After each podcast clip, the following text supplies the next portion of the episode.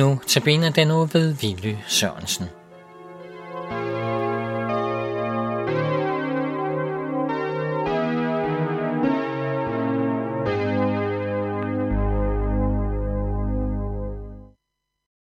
Velkommen til at lytte med igen i aften på Københavns Nærradio, hvor vi skal uh, lytte til den tredje udsendelse om det, som Gud ikke kan.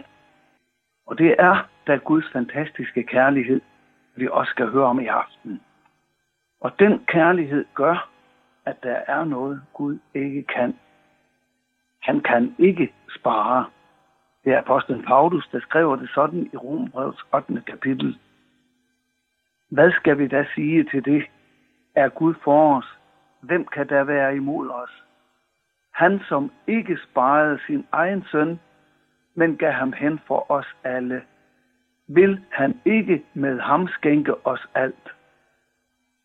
Der er ikke noget svar i Bibelen på det, men det er jo så selv indlysende, at har man først givet det bedste, man har, så er der ikke noget, som man ikke er parat til at give med oven i handlen.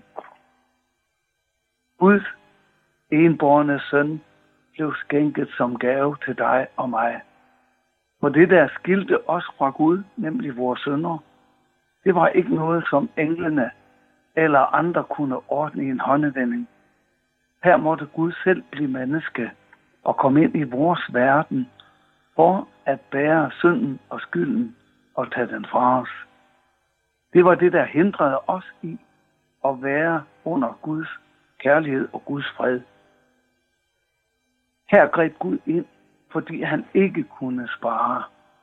Og når Paulus spørger, vil han ikke sammen med ham skænke os alt, så er han også den, der senere siger ved menigheden i Korinth, at Gud magter at give jer alt noget i rigt mål, så I altid i alle måder har nok af alt, og endda overflod til at gøre godt.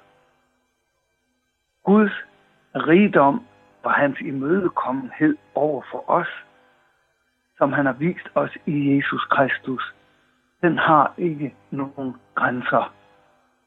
Så det er en af de ting, jeg vil pege på i den her uge. Det er, at Gud ikke vil spare. Han har ikke noget, som han ikke ønsker at dele med dig.